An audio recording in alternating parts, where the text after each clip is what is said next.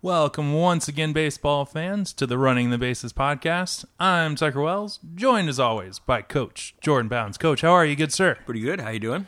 Oh, doing well. We're reaching the Hall of Fame weekend. How excited are you for Smoltz's speech? Oh, I really am anxious to hear it. Yeah. Do you think it'll be what percentage humor to sincerity? Oh, I think he'll have it proportioned well. I think. We know he was present last year and heard all of those speeches, and he was thinking about his from that point on. Yep. So. This is true. Do you believe, given all that it will surpass Glavine and Maddox's, the other two members of the Big Three? I can't separate those. I can't really evaluate them. They were...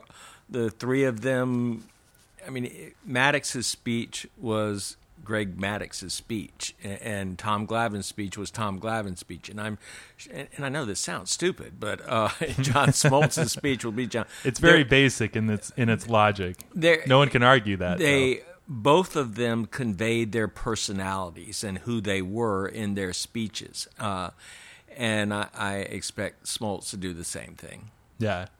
All right. Well, so we got that to look forward to this weekend. Right now, we're into the first full week of the second half. Zach Greinke, real quick, got to talk about this. He's up to 43 and 2/3 scoreless innings. Do you think he makes it all the way to Hershiser's mark? Oh, I hope so. Mm-hmm. I hope so. Do you think he will, though?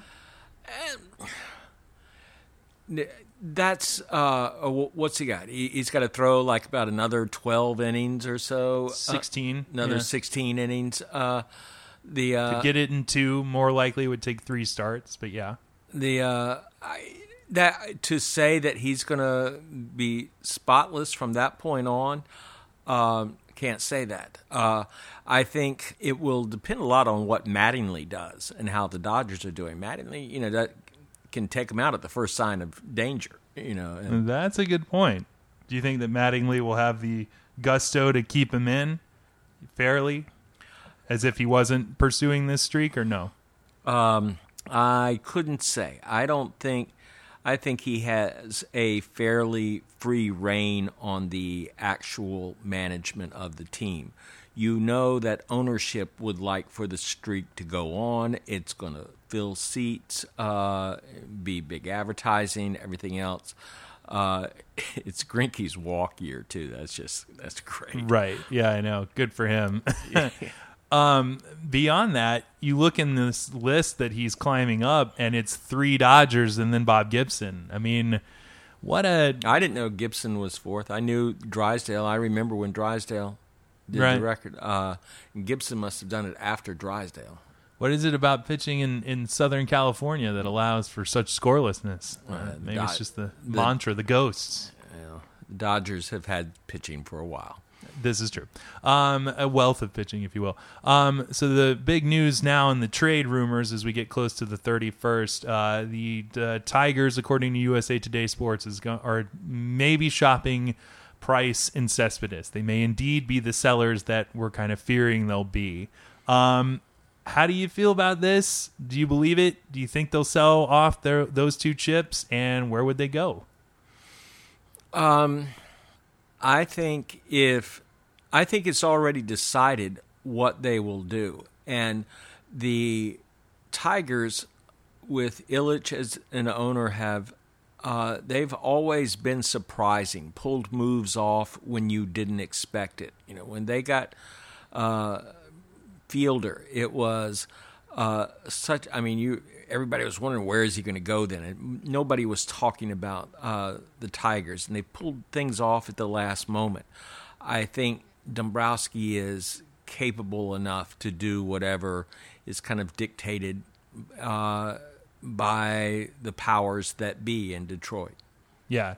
Do you think that Ilitch, let's talk about him in particular, do you think he would be content with waiting a year? And because the quote that came out from Dombrowski is that they're going to do what's best for the franchise. So talking about the organization as opposed to the big league ball club. Yeah, and that's Well, people are looking at different ways of doing things right now. I mean, people, you know, there is, and this is part of this is the sabermetrics. Part of it is some of the Moneyball stuff. You look at the Royals now have made a lot of people real believers that it's not necessarily going out and giving up these huge contracts for individuals as it is having a system in play.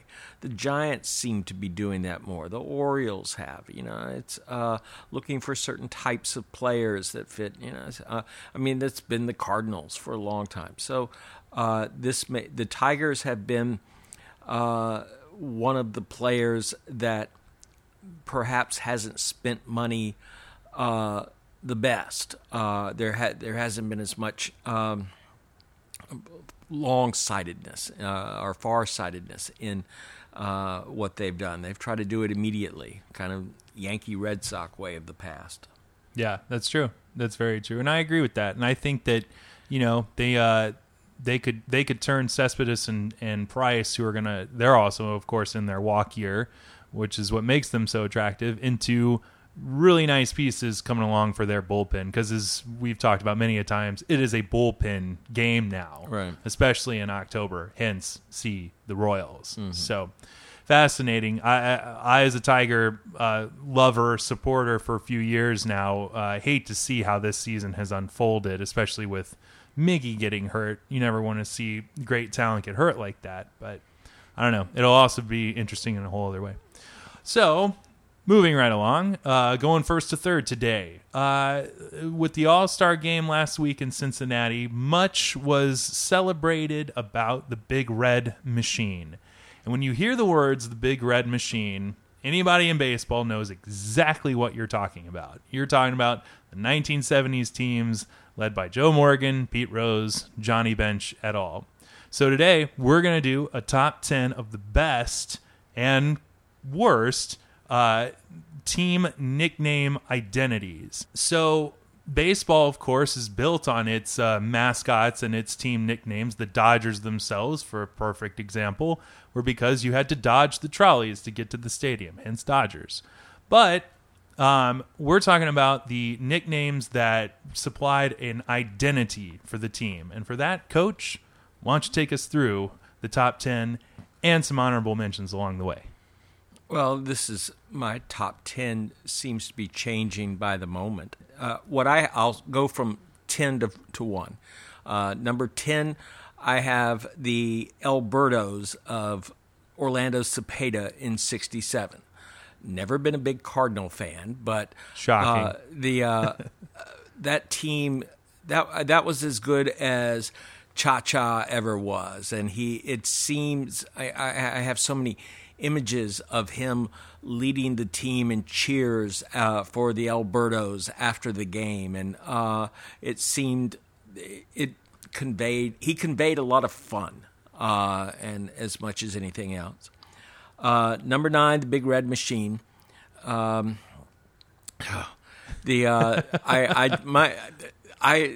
was such a perfect name because they just completely annihilated everybody in those days, and nobody more than the Braves. I think Johnny Bench still has the all-time record for home runs against the Braves, and that's greater than Ryan Howard. I mean, it's like 500. I don't know. You forgot to mention Tony Perez and Ken Griffey and George Foster and just everybody else that was on that team. Oh, certainly. My next team, this would be number 8, would be the Amazing Mets, and the 62 through about 64 Mets, the Mets that were pretty much all Casey Stengel, and he's the one that gave them that name. And for, you know, and I think of the Amazing Mets, I think of that guy holding up the signs in there along the third base line, and Casey coming out doing just these really bizarre interviews and stuff. It was great times. And Casey Stengel should be rewarded in any kind of historical list. To that note, I want to praise Sparky Anderson. With these teams, these collective identities, the manager plays a huge part in that. Okay, so would you say Sparky's managing style, was putting the gas in the machine, so to speak? Oh, I think when you have Tony Perez and Joe Morgan and Johnny Bench and Pete Rose, and you don't need to. Sparky, he was Captain Hook. He was the first person to start using. Or not the first, but one of the ones that started using a bullpen the way he did, and he had a great bullpen. Raleigh Eastwick and people like that. Clay Carroll came from the Braves. Pedro Borbón. Where was I? After the Amazons. All right, that was 1098. Number 7 would be Murderer's Row. I don't remember them, but. That's a name. When anybody says Murderer's Row, everybody knows who you're talking about. Pretty much top to bottom. Can you name them? I can get through about the heart of the order, but and probably not in the proper order. But, yeah. So maybe I just disproved my own praise. And see, I kind of think that people don't. Everybody knows Gehrig and Ruth. Probably knew Coombs and Lazzari, but that's about where it ends with most people. Bob Musial, great hitter, but I don't know these guys. I've read about them just like everybody else. Number 6, I guess it is, or is this number 5? 1, 2, 3, 4, 5, whatever. The next one would be Family, the Pirates of '79. Very colorful team, and I know Stargell seems to be the center of that team when any image that I have of it. But again, the really rambunctiousness of that team, and seeing Sister Sledge sing after ball games, and the We Are Family, and all of these Pirates dancing, and they could hit. Boy, that was a hitting team, but it seemed an appropriate name for them as well. That team, the Big Red Machine, you feared to see them coming because they were going to bash the Braves in. Did you have the same kind of fear of the We Are Family Pirates? No. But they could hit. They could hit. But, in those days, we always had Niekro who could. They had people like Stargell who wouldn't play if Niekro pitched. Really? There were a lot of people like that. They said knuckleball threw him off. A lot of big stars would not play against Niekro, and he pitched all the time. All the time. That's all he had. Next team, Harvey's Wallbangers. Great name. A tremendous name as much as anything. And they were wallbangers. You had all those people that could rake. Most of these teams, the positive names, they're about hitting, not so much about pitching. This is true. Harvey's Wallbangers, a lot of colorful people on that team, Rollie Fingers and whatnot. Robin Yount. Ted Simmons and Gorman Thomas and these people. When you saw a Harvey's Wallbangers, was there a particular player that you were most excited to see, or a particular part of the order that you wanted to see? With that team, I liked watching Vuckovich and Rollie Fingers pitch. Vuckovich was what was the movie he was in? Major League, wasn't he? Wasn't he? Yeah, he was like the hitter. I'd have to look that up. But Vuckovich lived here in Marietta too, or in Roswell, I believe. There you go. They were as colorful to me as anybody. Vuckovich pitched behind. He pitched balls and then strikes, then came in late. Threw 20 pitches every batter. Okay. The third from the number 3 on my list would be the Gas House Gang. Again, not a team I've read about, but some of my favorite historical players. And I know the 34 World Series was one of the most knocked down World Series. That's the one where Dizzy Dean got hit in the head, you know, and ended up in the hospital and stuff. And just, but some just great, fun players to watch, even though I'm watching them on film. Yeah, we'll get great stories to read about and watch and see. Right. Yeah. All the Pepper Martins and Dizzy Deans and people that came out of nowhere, too. Yeah. Again, a Cardinal team. Number two would be the Bronx Zoo. And higher than Murderer's Row. Yes, yes. But I'm sure there's a personal element because you actually saw the Bronx Zoo. Well, that's true. And the... all of the Billy Martin, Reggie Jackson, George Steinbrenner's Catfish Hunter, just tremendously colorful people, and they kept it exciting. You know what? A lot of really good ball players as well that played the game right. I know it was the title of Sparky Lyle's book, and it was meant as a positive in Sparky Lyle's book. The term was at first derisive, talking about what a zoo the Yankees had become. Right. The Bronx Bombers were now the Bronx Zoo. I have another personal reason, though. One of my favorite poets of all time, Marianne Moore, spent most of her time, her spare time, a woman who was single her whole life, lived to be about 80 or so, going to the Bronx Zoo in the morning and then going to first the Brooklyn Dodgers to watch the Brooklyn Dodgers and then later to the New York Yankees. I know she threw out first balls at both Shea Stadium and Yankee Stadium. In her room, her house has, or I don't know if it's a townhouse or what, but it was turned into a museum, and she has everything is exactly as it was when she died. It's left in there, and one of her most prized possessions is an autographed ball by Mickey Mantle. But I always associate. I've never been to the Bronx Zoo, but I associate that with Marianne Moore. So the term has, whenever I hear it, I have this odd dichotomy of thinking of Reggie Jackson and Billy Martin yelling at each other, and this little old lady on the other side.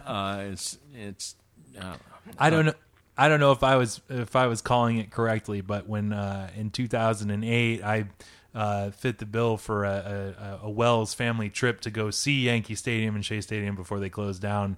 I told them we're going to go to the Bronx Zoo, and I just termed that for the area around the stadium. So, yeah. But you know, we went to this bowling alley / diner that was zoo-like, so yeah, with Bronx accents. So hence, I felt like I was there. There you go.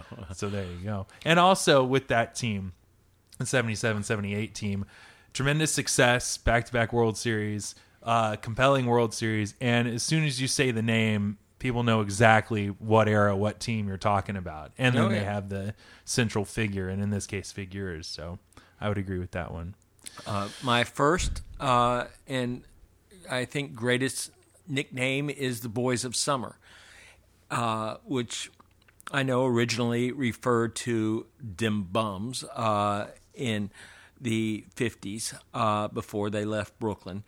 It is a term that has kind of lived on.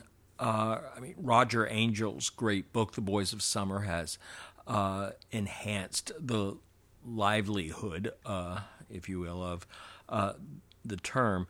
But it's a term that has kind of transcended the Dodgers and Brooklyn and come to represent all baseball players who, because whatever, I mean, football may be king, but baseball is your summer game. With all apologies to soccer and the Boys of Summer, it seems now to represent all baseball players. So it's got to be the top name. Oh, yeah. Yeah, I mean, the moniker that stretches across all of baseball. All right. So some honorable mentions, but before that, the Gas House Gang, you know, there's an interesting thing about that team because the nickname encompasses more than just you know, kind of one sort of identity. You had the Gaslight District in St. Louis. And then you had the fact that this team was incredibly dirty and they smelled really bad. Well, so rumor has it.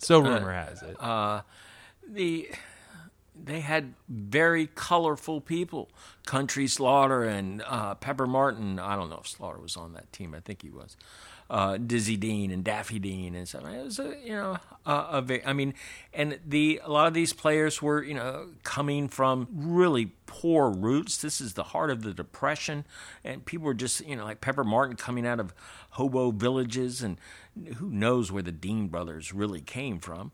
Somewhere in Arkansas, probably, but just a fun team. But yeah, a lot of baseball was that way. That, you know, that World Series that year was dangerous. Yeah, it was downright violent. The Amazing Mets, you know, more praise to them. That's what the Mets are still referred to. They're the Amazings. They quite often. There have been. They're not Casey Stengel's Mets, though. No, they'll never will be. But you have the Amazing Mets, but not the Miracle Mets of '69. No, I don't have them. Not much memorable about the Miracle Mets other than... Oh, no, they beat the Braves that year. The Braves were, you know, that was the first playoffs. They beat the Braves. But I don't think of them negatively because 60... I know it wasn't 69, it was really 68, but... Tom Seaver, you know, the Mets weren't that good. You know, the Miracle Mets were called a miracle for a reason. You know, when Ron Swoboda is your right fielder and you have, you know, Tommy Agee's your star. And this was, you know, I think Bud Harrelson, Jerry Grody, probably the best players, but they couldn't hit. I think Ed Crane pulls at first then. But, I mean, it was Seaver's team. You know, I mean, they have all of that pitching. Kuzman and Gentry and Nolan Ryan. He didn't pitch much. But it was Seaver. That's what I think of with the Miracle Mets. And yeah, you know, they're not – I mean it was a team that got hot at the right time. Yeah, it doesn't exactly carry over for several years there, like a Big Red Machine. For most of these nicknames, also of your top 10, on the whole, are they given down by the press, or like which one of these came from within? Like it was a, you know, team identity that the players themselves fostered and kind of copy wrote, if you will. I couldn't say. With the Boys of Summer, I mean, that was that sounds too much like, you know, that came from Red Smith or somebody. You know, the it was used by so many different people and so many different people of the press. The Bronx Zoo had to come from the press. Harvey's Wallbangers, there was a genuine love on that team for Harvey Keene, but I still don't see the team doing it. The family seems like that may have come from, I could see, I mean, they referred to Stargell as Pops. He was leader of the family. He had a lot of wild kids. Yep. We'll leave that alone, but yeah. So, I mean, Alberto's, that came from Cepeda. I know that. He referred to him as that's about one of the only ones I can think of that probably, well, that and family may have genuinely come from the players. Yeah. All right. So now, some honorable mentions, some other teams that had great monikers that we should do. Go-Go Sox, several White Sox teams. Love that name. And I love that they got love when the 2005 White Sox were marching to the title. The Go-Go Sox, yeah. Okay. And that was a fun team. That was, you know, Minoso and Aparicio and all these people running. The Black Sox, you got to think of, even though that has come to represent the fixed World Series of 1919, they got the term because Comiskey wasn't paying for their cleaning, and so they quit cleaning their socks. The Hitless Wonders of 1906, the White Sox team that won the World Series, I think they hit 230. They couldn't hit a lick. But that term, the hitless wonders, has come to represent so many teams, both good and bad teams throughout baseball history. There have been several names like that. The Cardiac Kids. I can't remember all the Cardiac Kids there were. Yeah. Who was the first that you can remember that got that name? The Red Sox in 1967 got it, but there was a team I know before that. They weren't. The 1967 Red Sox going up against Alberto's that was the Impossible Dream team as well. Yes, they were the Impossible Dream, but they were also called the Cardiac Kids too. Yeah, another good nickname. The Impossible Dream, yeah. Because it proved to be, if nothing else, but yeah. For a name, I mean, Murderer's Row, when you think about it, is really just 8 players. That's not talking about Herb Pennick and whatnot on that team. So, and if you're going to look at nicknames for a group of players, I would have the Nasty Boys on there.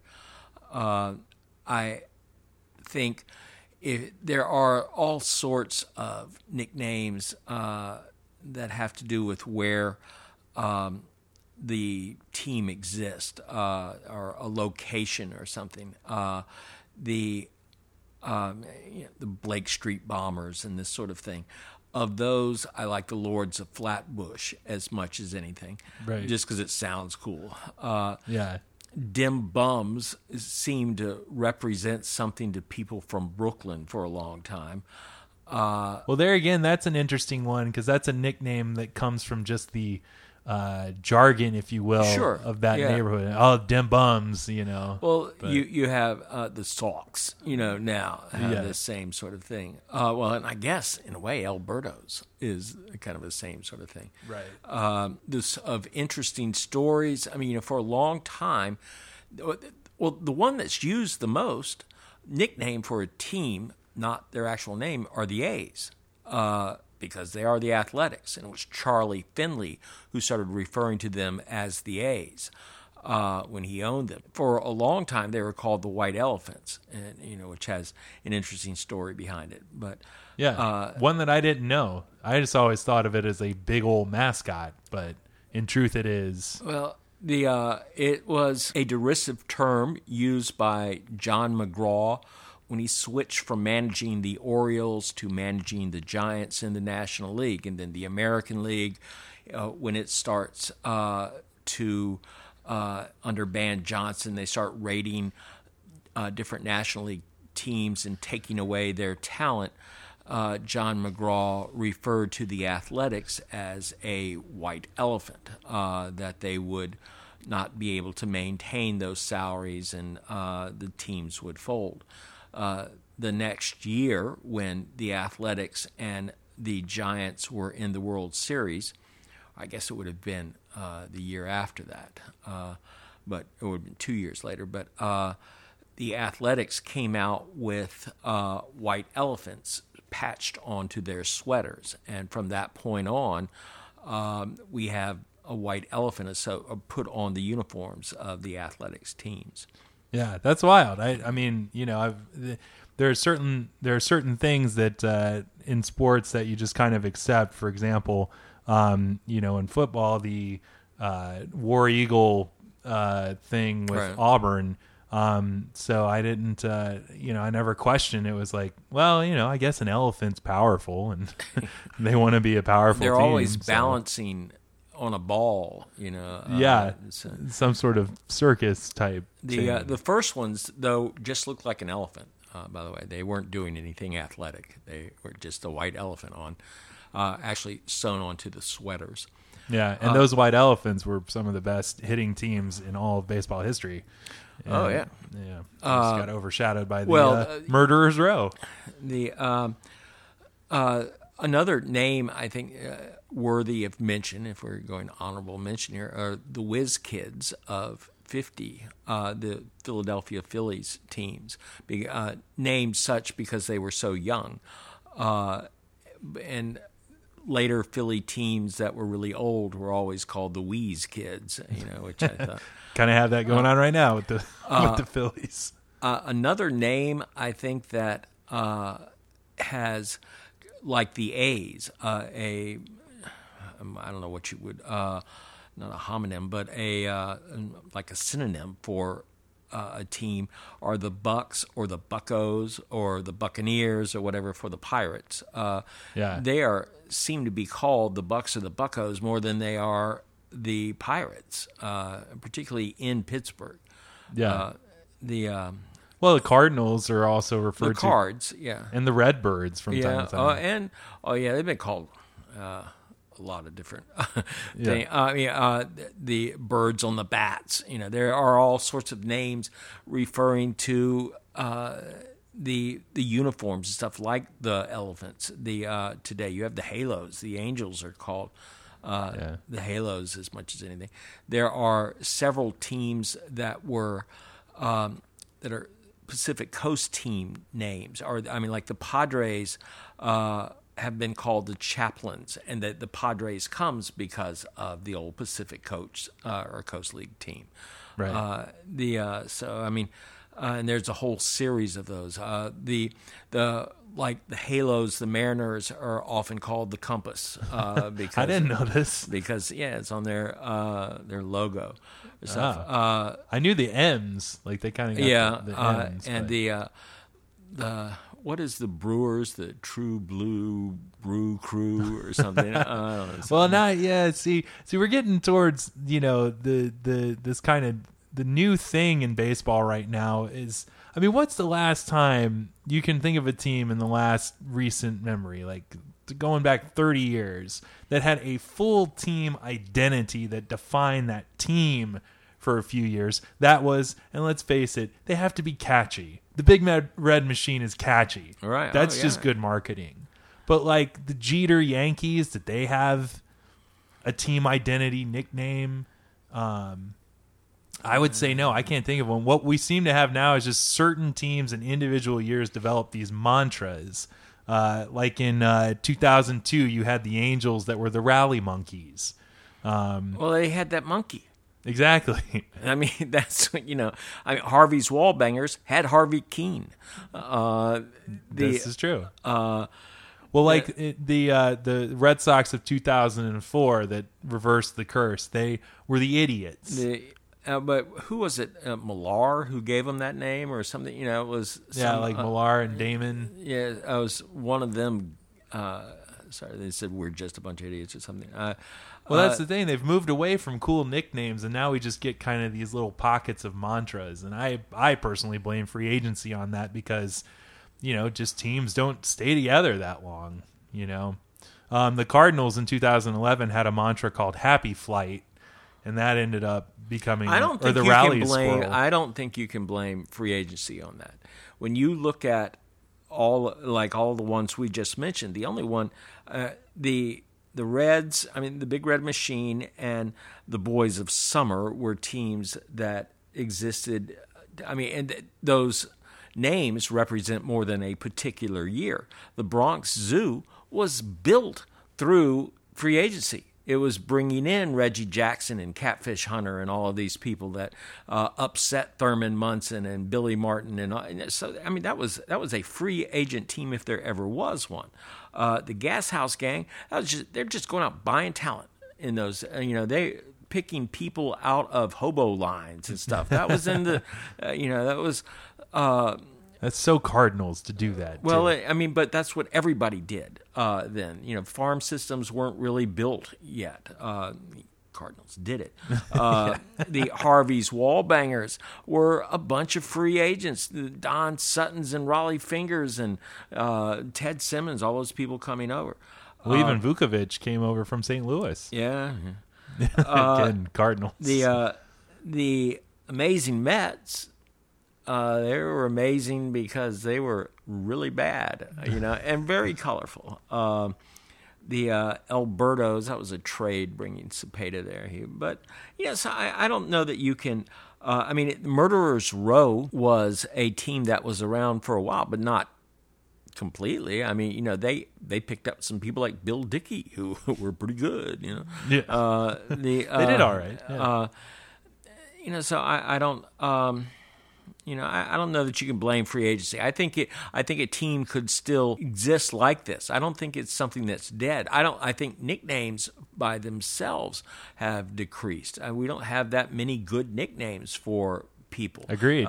People, there is more of a corporate image, and people are like Derek Jeter that have public images that are geared for advertising dollars, and they have people that handle them and cover up for their mistakes and stuff. Things that, you know, the 79 Pirates didn't have.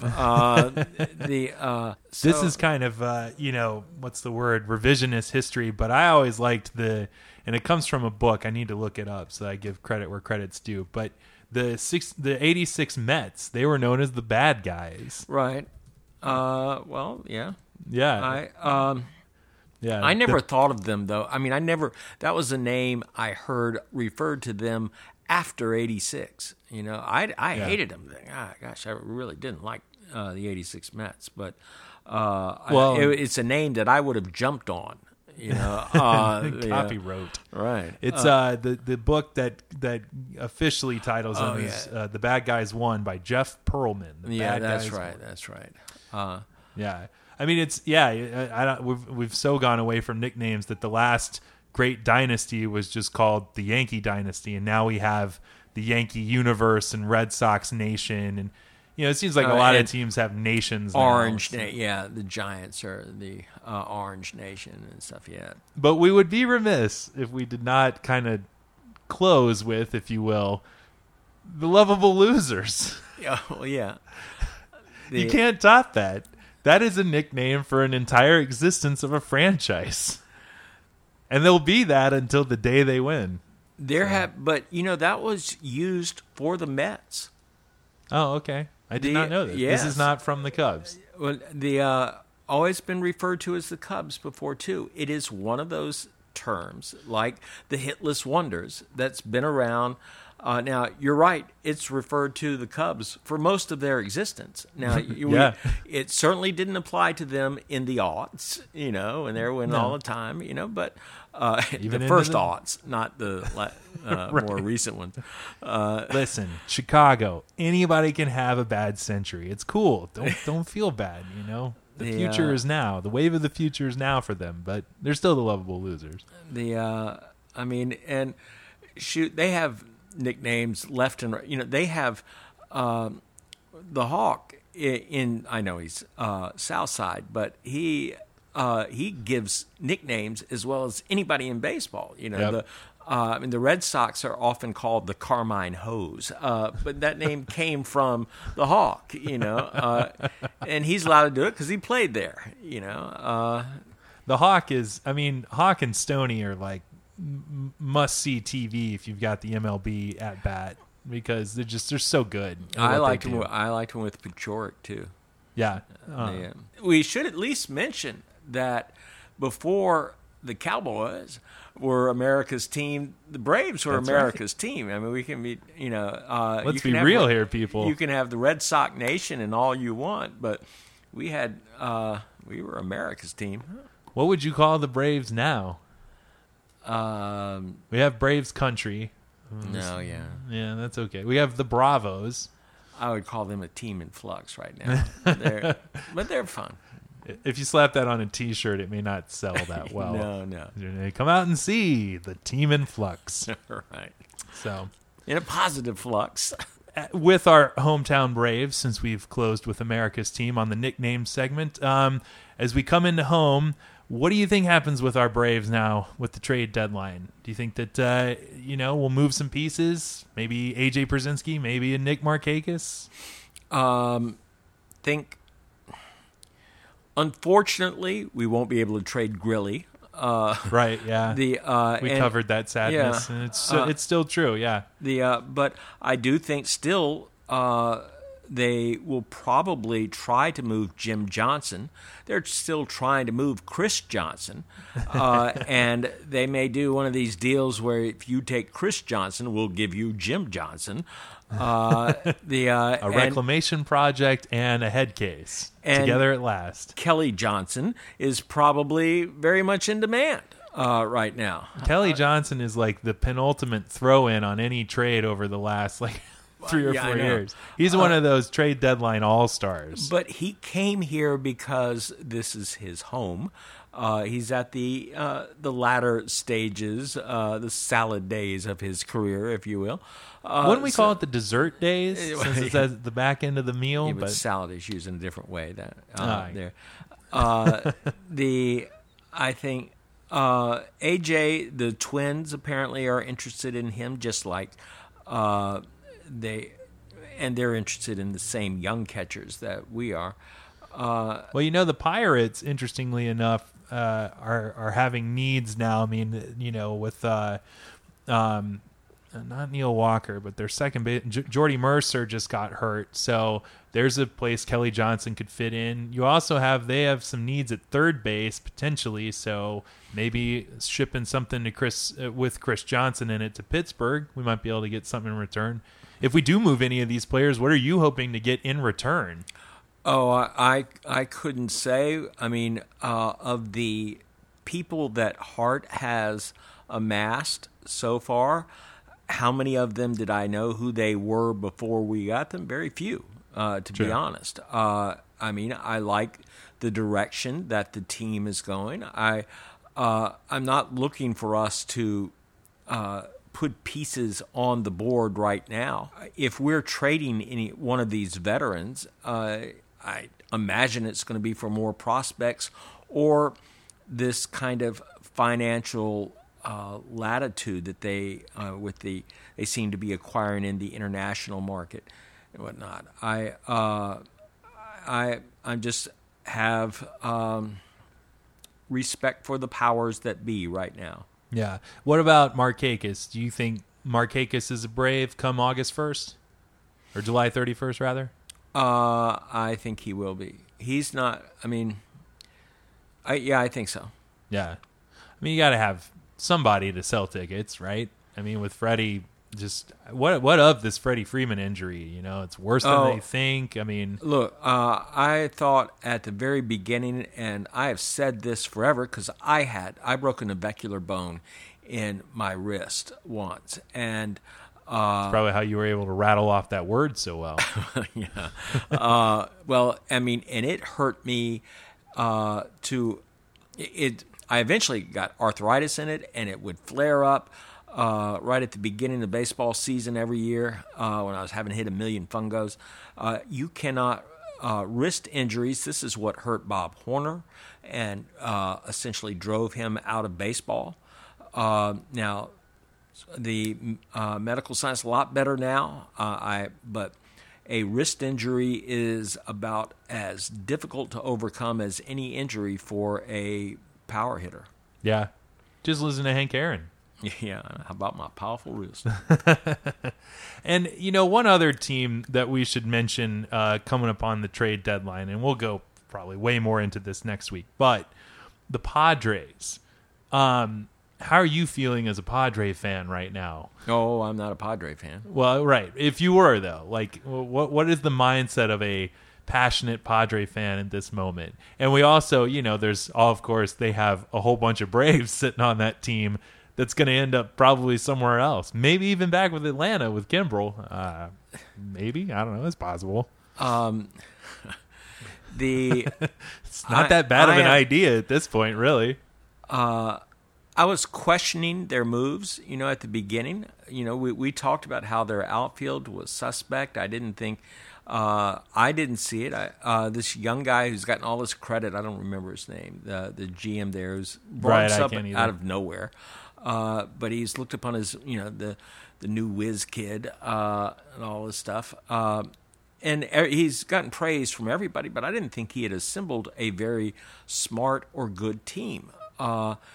And he assembled a lot of big names. And they don't really all fit together that well. No. And then they fired Bud Black, somebody who has been able to win with nothing, you know, for quite some time. A person's well respected throughout baseball. I'm not saying they shouldn't. I have not liked the moves that they've done, and it's kind of like na na na na. Yeah, the Braves get to do that a lot right now to the Astros, the Cardinals, and the Padres. So the Yankees. Yeah. I mean, we get to do it to a lot of people right now. Right now, things make a lot of trades that we've made appear to be very sound moves. Keep our fingers crossed. This could change. Yeah. Well, yeah, and the Padres, that outfield we knew was going to be suspect. I mean, they're not going to be very good. And, of course, you got Will Myers now who's hurt. And, Myers has played about half of the season thus far, half of the games possible. Which Kemp is there. Yeah, and Kemp. But, hey, Melvin Upton, he's back and at it. Justin is having a good year. Yeah, Justin is having a good year. It's his walk year. He's doing well. He picked the right time. But there again, Justin Upton could very well not be a Padre, in a couple of weeks. So we'll have to see. I think it would be interesting if Justin Upton ended up with the Nationals. Ooh. The Nationals could use another bat. The Nationals have pitching to give up, and the Justin Upton has always, he came from the area. He came from the Richmond area, knows people there, played ball with Zimmerman when he was young. Yeah, and considering that Jason Worth is on the DL, Zimmerman's on the DL. I mean, Jason Worth is getting up there as far as big-time contract busts of all time are concerned. So. But he apparently gave the team a real professional positive spin where they had been in a real negative place for some time. And sometimes you have to what was the pitcher that we got? Derek Lowe. Lowe, yeah. I mean, and where we overpaid for him to kind of change the pitching outlook on the team and stuff. So, I mean, things like that have to happen at times. And I think Worth has more worth than what he's been on the field. Hey, no pun intended. Oh, yeah. All right. Well, we'll be looking forward, of course, to Hall of Fame weekend, and we're going to start producing some top 10s to go on our website. So, well, Coach, thank you as always, and thank you to everybody listening out there on the interwebs. You can find this podcast on runningthebases.com. You can also download it on SoundCloud or on iTunes, and be sure to leave your comments about all that we discuss on Facebook or on Twitter. So for Coach Bounds, this is Tucker Wells, and Running the Bases podcast. We're coming in home. We're safe. Good night. Good night.